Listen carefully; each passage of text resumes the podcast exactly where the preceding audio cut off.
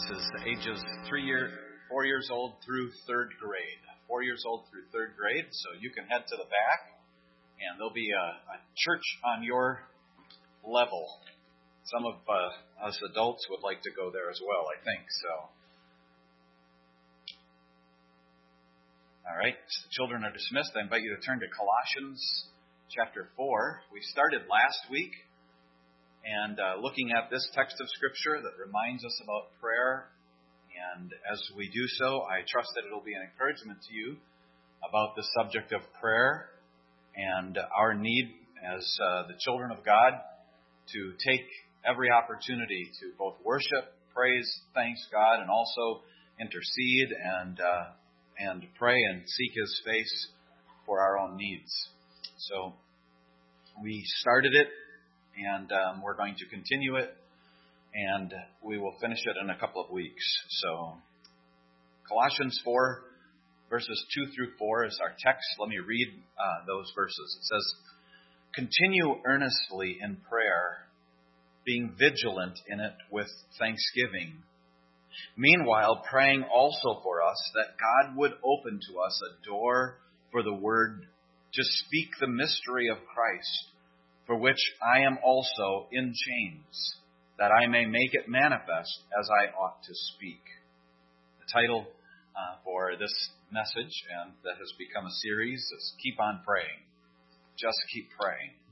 And there are, as I look in this text, uh, really um, uh, the the encouragement, maybe more than that, uh, the command to continue earnestly in prayer. Uh, this great avenue that we have uh, to speak to the Lord. And as we look at the text, there are four specific aspects of prayer in this text that I've outlined. Uh, they're in your bulletin. If you want to look in the back of your bulletin, it may help you um, but they are uh, there for you. Four specific aspects of prayer. First, the pattern of praying. Continue earnestly, it says. Keep on praying, if you would, in that, uh, that little statement there. Secondly, the passion for prayer, being vigilant in it. And then the praise of praying with thanksgiving, it says. And then finally, the partnership of prayer, praying also for us, the Apostle Paul writes. And so those all come right out of our text. They kind of reveal to us this matter of prayer and the aspects of it. So I'm going to ask God's blessing as we open His Word. So if you bow with me one more time, we'll pray together.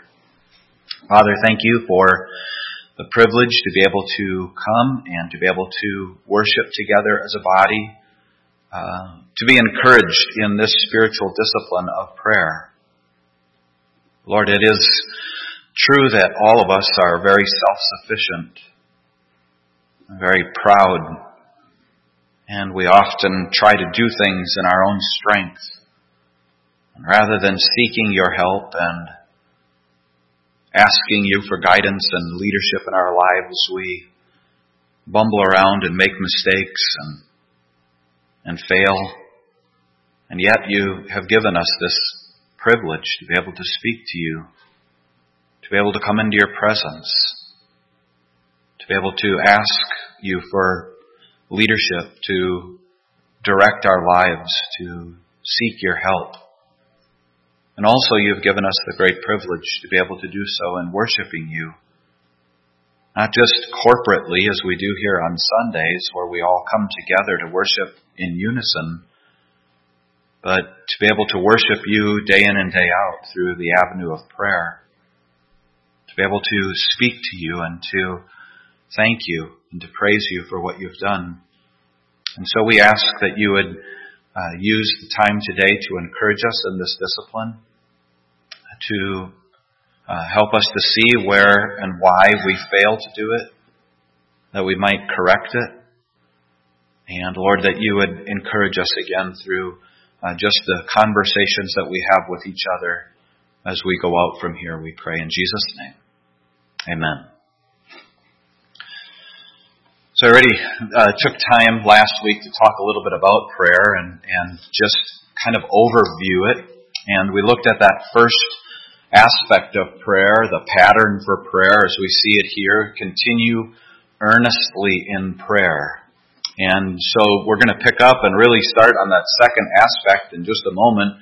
Um, but I thought one of the one of the encouraging passages of Scripture to me uh, to see how God leads, how He answers prayer, is found actually in the book of Genesis, and it's Abraham's servant.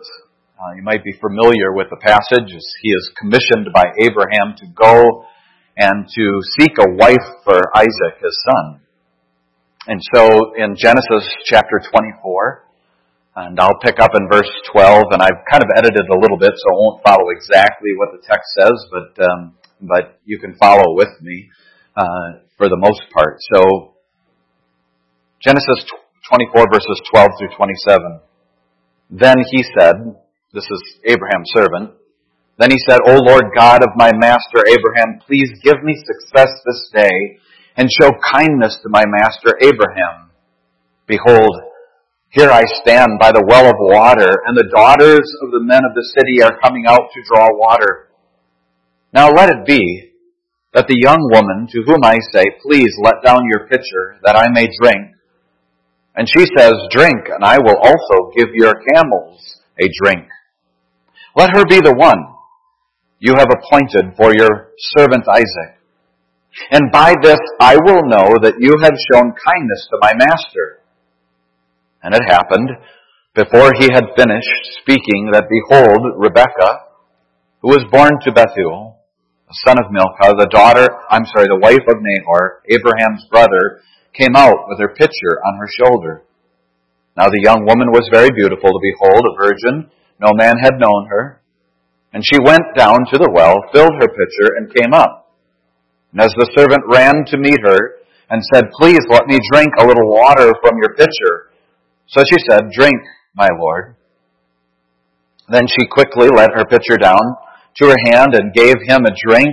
And when he had, when she had finished giving him a drink, she said, I will draw water for your camels also until they have finished giving him a drink. Then she said, I'm sorry, uh, then she quickly emptied her pitcher into the trough, ran back to the well to, the, to draw water, and drew for all of his camels. And the man, wondering at her, remained silent, so as to know whether the Lord had made his journey prosperous or not.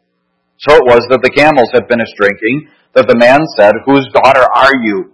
Tell me, please. Is there room in your father's house for us to lodge? So she said to him, I am the daughter of Bethuel Milcah's son, whom she bore to Nahor. Moreover, she said to him, We have both straw and feed enough to room and lodge. Then the man bowed down his head and worshipped the Lord. And he said, Blessed be the Lord God of my thought, master Abraham, who has not forsaken his mercy and has, and his truth toward my master. As for me, being on the way, the Lord led me to the house of my master's brethren. Now the text goes on and he rehearses everything all over again uh, throughout this text. But it's such an encouraging aspect as you see him come to the well of water and asking specifically for different things. Um, that it would be the first one who came out. That the woman would not only give him drink, but he would, she would also offer to give uh, the camels drink. That not only would she give the camels drink, but she would also provide lodging for him. And, and every one of those things specifically addressed. So how did that happen? Coincidence? Was that just sheer random accident that she that he prayed that way and that she responded that way? Or is it indeed God marvelously and miraculously answering prayer of his servant who is being led by him. This is this great avenue of prayer that we have. Whether it was that God laid it upon this man's heart to ask for those specific things, or whether he laid it upon her heart to do those specific things, or both, who knows, right? But this was the Lord who was answering and uh, just as what was said, to give direction and clarity in the leading of his servants. And so it is this, this great avenue of prayer that we have to be able to seek God, to ask of Him, and uh, and He answers and hears hears and answers our prayers. And so, as we have looked at this text and began already, uh, we saw first of all the pattern for praying, continuing earnestly. Prayer is indeed a discipline, and it's something that, uh, as a child of God, um, we have to continue on doing, and it is um, our own pride, our own self um, trust that we move away from prayer. We begin to live uh, life based upon our own desires and our own strengths. Uh, oftentimes, difficulty comes into our life to cast us back on the Lord, to force us back to dependency upon Him, that, that pushes us to prayer and seeking His face. And so um, we oftentimes get out of the discipline, and God graciously brings trials into our lives or difficulty to push us back to Himself. As we talked about last week, He is a person, and prayer to Him is just as we would converse with another. It is the discipline of prayer that we find here. Now, the second aspect in this text is the passion for praying. It says being vigilant. Being vigilant here. And if you have the old authorized version, it says watch or watching in prayer. And both of those capture the idea of what's going on here. I'm not sure that the word passion best captures the thought of the text or the word in the original language that you find that's translated vigilant, but it's the same word that the Lord Jesus uses when he is in the Garden of Gethsemane. And um, it is before uh, the, the soldiers come to arrest him, but as the disciples are there, he says, watch and pray, right? Stay alert. Be ready. Be vigilant in prayer. And it's really an, an encouragement to us because it is easy to let our guard down. It's easy to become lazy about the subject or to become sleepy just like the disciples did in the garden. And so this word speaks about that discipline of being vigilant, being ready. The word carries the idea of being alert with a sense of alarm, uh, thus being vigilant and watchful. It's most often used in the context of watchfulness, um, of looking for the Lord's return. As we know in the scriptures, it speaks about um, Jesus' imminent return, that he could return at any moment. And watchfulness is a part of the believer's life, looking forward to, looking always toward the Lord's imminent return. Now that obviously has some motivation, right? If the Lord is going to return imminently, if we believe that He could return at any moment, then um, we would live a little bit differently. We would conduct our lives a little bit differently. We would um, uh, think through our day a little differently. Now we don't know when He's going to return, but this is the idea of watchfulness. It's the idea of vigilance. I was thinking about this, and hey, I'm kind of blessed today for those of you who are here. The, the live cast isn't working. Um, it just shut down, so I have a mobile microphone and I can actually move, and uh, I'm really glad. It's like I've been tethered to the pulpit for the last several months and having to stay stationary back there, so I can actually walk around today. That's really an answer to. No, it's not necessarily, but I'm glad to be able to move around. At some point, we'll get some cameras that can be able to move. But when you think about the Lord's imminent return, the fact that He could return at any in any minute, at any moment, how does that affect the way we live our lives? How does that change the way we live? And especially when we look at all of the things that are going on in our world today, it's not just in our country. It's global stuff, right? I mean, countries shut down. If you would have said six months ago before COVID ever happened, if you would have said every country will close its borders, lock down, force its people into their homes because of a virus, we all, I think we all would have went, yeah, right, that's not going to happen. Right? And yet, in a, just a short amount of time, our world has really changed. I'm not here to preach about the Lord's return. I'm simply saying that with that in mind, this idea of watchfulness in prayer has the same idea.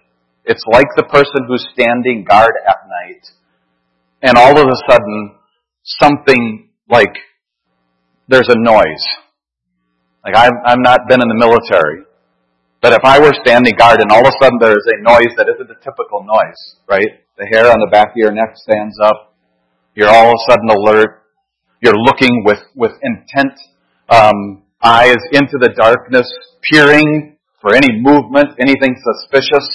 This is the idea of this uh, word watchfulness here. Vigilance. Being vigilant in prayer. How's your prayer life? Is it like that? Is that the kind of prayer life you have? Vigilant? I needed to hear this today. I needed to hear this as I studied, actually. I've been I, I, I get the privilege of working through this text throughout the week. And it has been a real rebuke to me and a, a confronting to me. And so we have this idea of expectation, anticipation, watchfulness, vigilance in prayer. And this is what we're being encouraged to as God's children.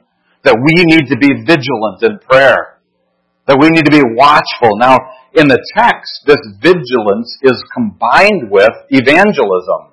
Paul says, pray for me that I might open to others the mystery of the gospel, right?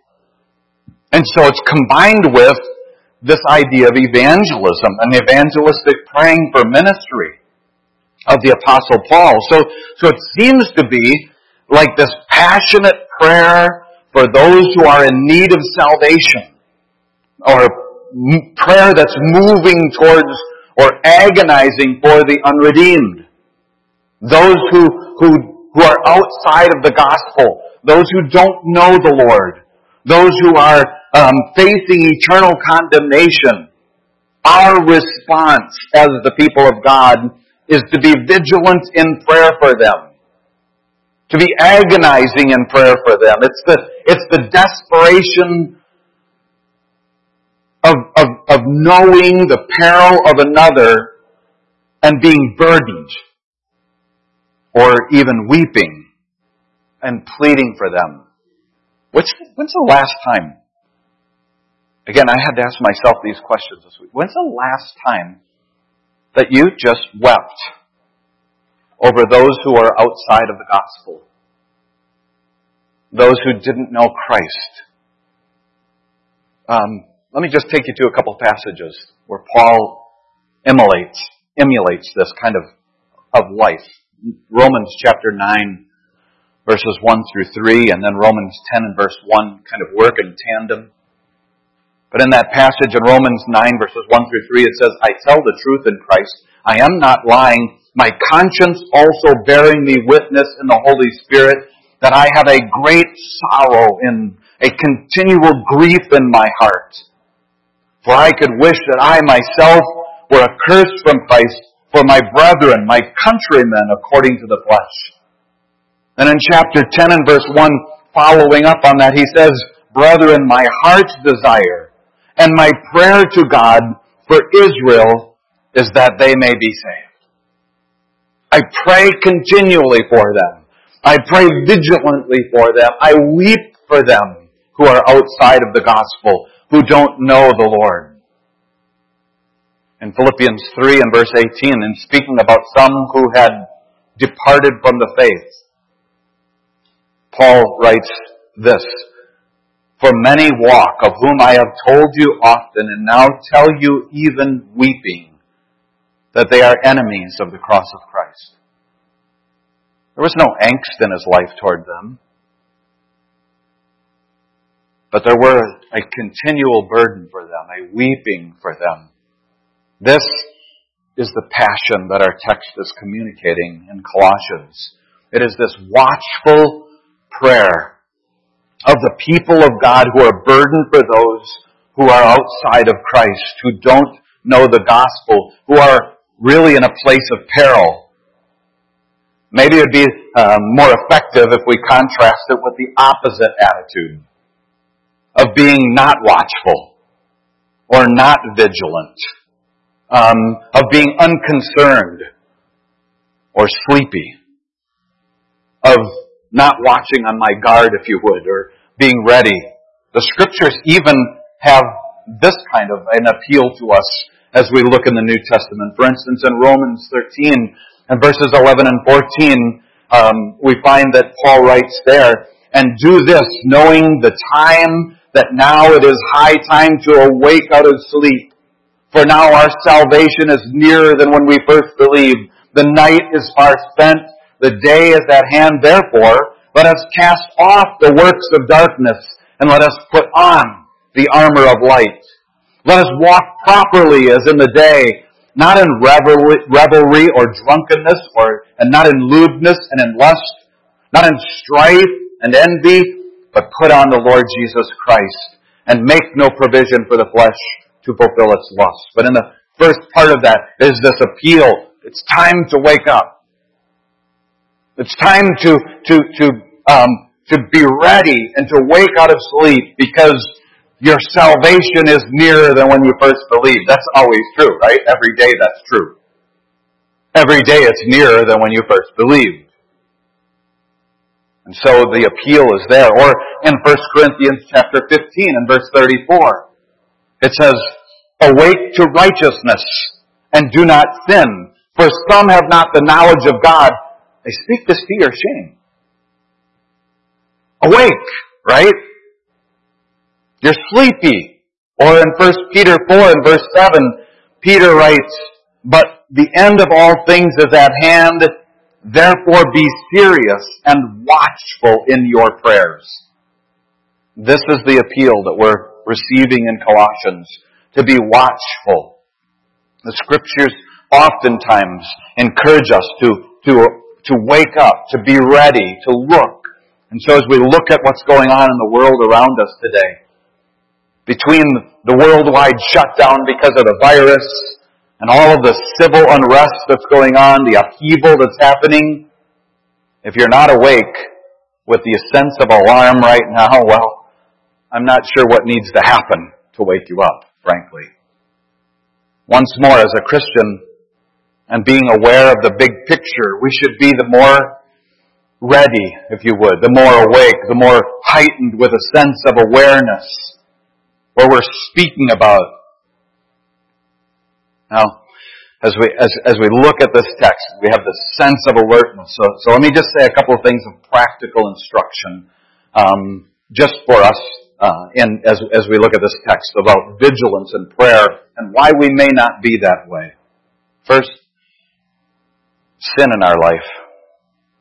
The love and the care of the things of this world dull our sensitivities cause the sleepiness, the lack of awareness that we're speaking about here. We will not be a praying people if our lives are filled with sin and our eyes are filled with the desires of this world.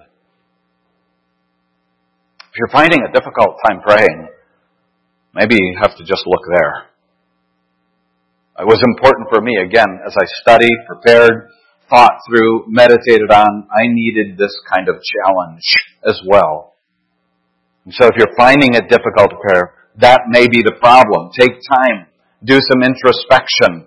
Ask God to reveal sin in your life that's there. Ask Him to show you that you might confess it and forsake it and to walk with Him. Second, we may not be awake and aware and alert because Satan, who is the master deceiver, would like to keep us occupied and busy with anything else rather than to be a praying people, fills our hands with all kinds of things and not always bad things. Might be good things. And so we're filled and occupied with so many things that we stop praying and stop communing with our God. The power of prayer must not be sold, undersold. And the enemy of our souls seeks to disarm us and every avenue that we have, and specifically the avenue of prayer. He is cunning. He's gifted. He's been doing this since the beginning of time. And he knows the art of diversion. As you think of Ephesians chapter 6, the wiles of the devil, the sly tricks, the cunning devices of the devil that he, he, he seeks to divert our attention, replace it with something else rather than what we need to be doing in the first place. He, if you would, replaces what is best with what is good. Thirdly, it can simply be a matter of not being conscious or awake or aware and therefore not concerned, not alarmed about the need to pray. You could just be living blissfully unaware of what's going on around us, of the greater need, the threat, and therefore not vigilant in prayer. And so, all of these can be contributing factors of not being awake, not being ready to pray, not being vigilant in our prayer. All of these, and probably many more that I didn't say. The point is, here in this text, one of the aspects of prayer is to be vigilant, to be passionate about prayer. And I know uh, as we look at this text, um, this may not jump off the page but it's an aspect that we have to consider. Thirdly, and this one we'll um, take time to look at before we conclude. Don't get encouraged about the concluding remarks yet, alright? So, but the third aspect, the praise of praying. I think the psalm echoed part of what I uh, wanted to say uh, from this text today. Um, but we find that Paul writes here in Colossians, um, it says, meanwhile, praying Oh, I'm sorry. I'm looking at the wrong passage. Here we go. Um, I was, uh, let me see. Continue earnestly in prayer, being vigilant in it with thanksgiving. So this is by far much easier to talk about than the last subject that we just did. All right, it's, but it's equally important. A part of our praying, um, oftentimes we overemphasize the request part and under, underemphasize the praise part. We don't take time to thank God. We move quickly from hello to gimme, if you would. Hello to open up your bank rolls and pay out my bills and whatever else you want to say, alright? We often make our praying about our own selfish concerns. And with the majority of our time spent asking God for our own well-being or for our own wants or desires. Here we're reminded that we must take or make sure to include the giving of thanks and to be earnest and vigilant along with this. God is always good and therefore we always have much to give thanks about. And I want to come back and visit this a little bit. Maybe we can take some time to discuss it. But at the root of this word translating thanksgiving is the word grace. It's an, it's an understanding then of God's grace, of His favor. It's actually a part of the word. Thus, giving thanks, if you would, is a natural response of a heart that has been touched by grace. The more we understand God's work through Christ on the cross and the grace that has been given through that, and seeing our, our desperate sinful condition and our need for a Savior, the more thankful we become. When we stop and we focus on God's gracious work, not sparing His own Son in our behalf for our salvation, well, our heart cries out with thanksgiving. That's the natural response of gratitude and thanksgiving for that grace. Conversely, the farther we are from God, and the more unaware we are of His grace, the more unappreciative, the more ungrateful, the more unthankful we become. When we do not know His grace, because we have not come to Him by faith for salvation, or when we forget about how desperate our sinful condition was, where we were at when God rescued us from our sin, grace will be far from our heart and certainly far from our lips. It's amazing, but the, but, but many people, believers included in this, but many people believe that God owes them a happy life. Right? It's just like God kind of owes it to me, and if it's not going the way I think it should go, then it's God's fault, and I can be bitter and angry at Him. Right? It's true. People think that God owes you a happy life, that God somehow is indebted to give you good things such as health and well-being and material possessions. Then you have others who kind of preach a health and wealth gospel, and they'll, they'll say, if you just have faith and if you just do right and live right, then everything will go good for you. And that's not true either. When life does not turn out how they view it, or you view it, they complain, respond in bitterness. They accuse God of being unkind, unfair, ungracious, unloving. But nothing can be further from the truth.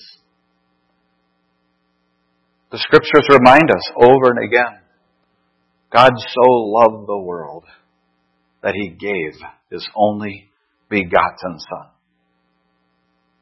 God loved you and did not spare his own Son, but delivered him up for us all. God's kindness begins at the cross. And it is His grace that leads you to repentant faith for salvation. Listen to these verses that speak to that fact. Romans 2 and verse 4 says, or do you, or do you despise the riches of His goodness and forbearance and long suffering, not knowing that the goodness of God leads you to repentance?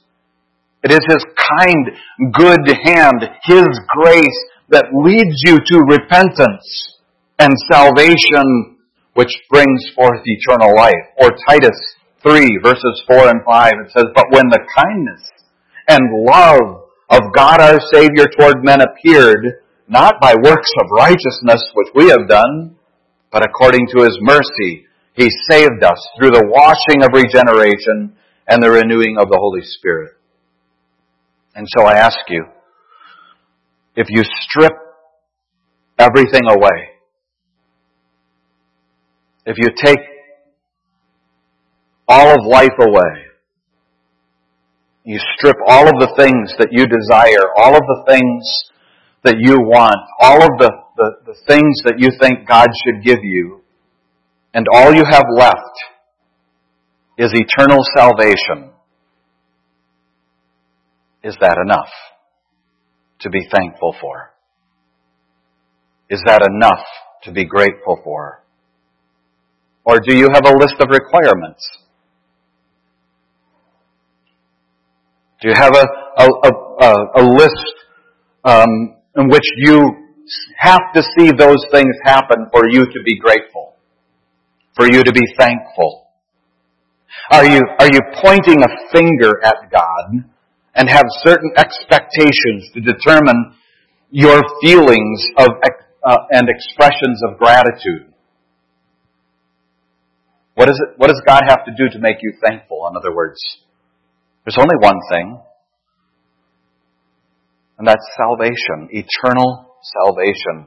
We can look back through many who have suffered in the cause of their faith, down through history, people who were martyred, people who had nothing, who lived in caves. I think of the end of Hebrews. Maybe we should turn there. Hebrews chapter 11. The first part of the chapter, of course, talks about all of these people who conquered by their faith, their great faith. They, they did these great and mighty things. Verse 30, I'm reading in. By faith the walls of Jericho fell down after they were encircled for seven days. By faith the harlot Rahab did not perish with those who did not believe when she had received the spies with peace. And what more shall I say? For the time would fail me to talk of Gideon, of Barak, of Samson, of Jephthah, and also of David and Samuel, and the prophets, who through faith subdued kingdoms, worked righteousness, obtained promises, stopped the mouths of lions, quenched the violence of fire, escaped the edge of the sword, out of weakness were made strong, became vigil, uh, valiant, valiant in battle, turned to flight the armies of the aliens. Women received their dead, raised to life again. Then it says, others. Not so triumphant in this life. In the sense that we would think of triumph. Others were tortured, not accepting deliverance, that they might obtain a better resurrection. Still others had trial and mockings and scourgings, yes, and chains and imprisonment. They were stoned. They were sawn in two. They were tempted. They were slain with the sword. They wandered about in sheepskins and goatskins, being destitute, afflicted, tormented. I don't know what my life will end up like or yours will end up like. People who preach a prosperity gospel who tell you that if you just walk with Jesus, everything will be great and your life will be flowery and you'll never have trials. Well, that's a lie. Um, the scriptures are clear that I have no guarantee of the morrow. I don't know what's going to happen in my life. We all may suffer for our faith. That's possible. There's nothing in the scriptures that would tell us differently. But even in that, Paul is writing to the Colossians. And where is he writing from? Anybody? Where is he writing from? I forgot I could walk away. So, where is he writing from? From prison. Right? It says, in his chains. He's in chains. He's shackled. He's writing from prison, and he's writing to the believers saying, in your vigilant, earnest prayer, be thankful. So, why can't we be thankful? Why isn't thankfulness a part of our prayer? What are some of the things, maybe this would be a good place to, to kind of park it for a little bit and get some feedback from you. Um, what are some of the things that we can be thankful for, even when everything else maybe is falling apart around us, health or whatever else? What are some of the things that you can be thankful for? So, Patty? Okay, that God is in control, even if it means suffering. I can trust God, right? He's in control. Chris? What? Yeah, he doesn't leave us or forsake us. The scripture says that God is present with us. And so he doesn't leave us or forsake us. So even in suffering, we're not alone. He's with us in that suffering. Kirk, were you going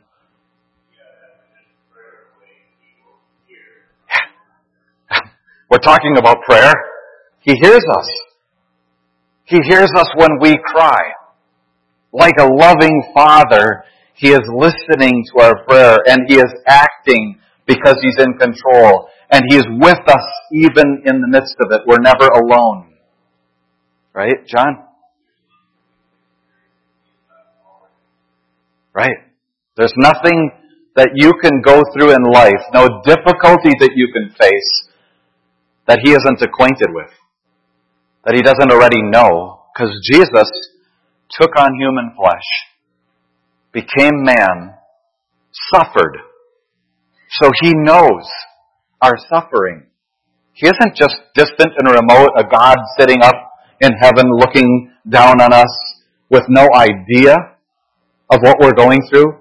He, he wore our skin, looked out through our eyes, felt our pain. And so he understands.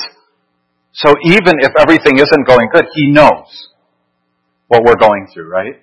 What else? Anybody else? Claude? Okay? So he is hearing our prayer. As, uh, as Kirk said, so he is hearing our voice and our prayers do make a difference. He's answering those prayers. First John chapter 5, um, verse 14, I think, um, talks about that when we pray to Him, He hears us and He answers us in accordance with His will. Right? Okay? Jim? Okay? Because of our future hope. You can be thankful knowing that you're only a, a heartbeat away from heaven. I know that doesn't sound like, like, ooh, that's really encouraging. But the point is that I have eternity to look forward to. And no matter what happens, because of what Christ has done, I don't have to fear death. 1 John chapter 5 verse 13, right? These things, the Bible, was written that you might know that you have eternal life. So it's not a, I hope one day I'll be in heaven. I know one day I'll be in heaven. Not because I'm good, because Jesus was good. Because what He did on the cross was what was necessary to pay for my sins. So I don't fear death because His promise is eternal life to those who believe. Back up two more verses. 1 John 5, 11 and 12. And this is the record that God has given to us eternal life. And this life is in His Son. He that has the Son has life.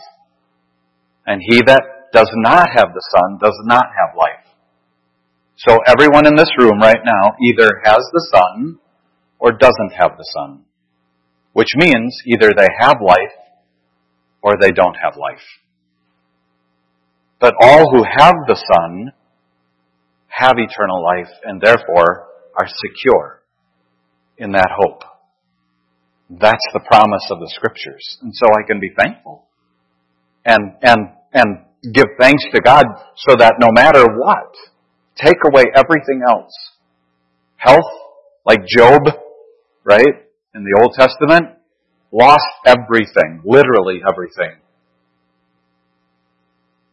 And yet, says, I came into this world with nothing, and I'm going to leave with nothing.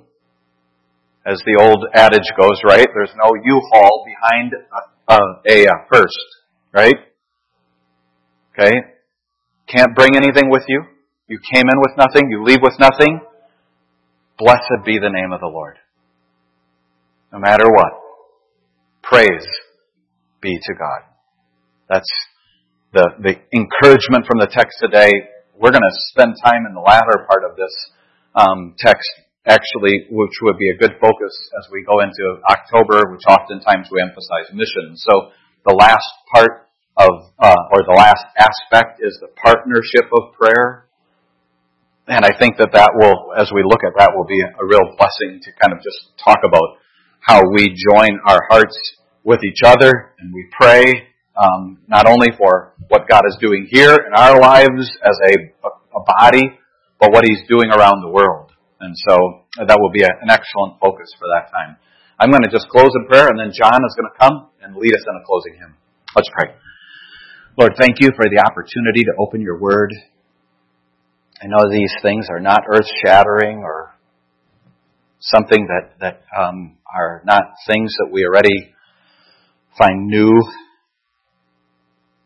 Uh, Lord, this is truth that we know already, but I'm sure, like me, everyone here, uh, we need reminders. And uh, Lord, it's easy to become sleepy,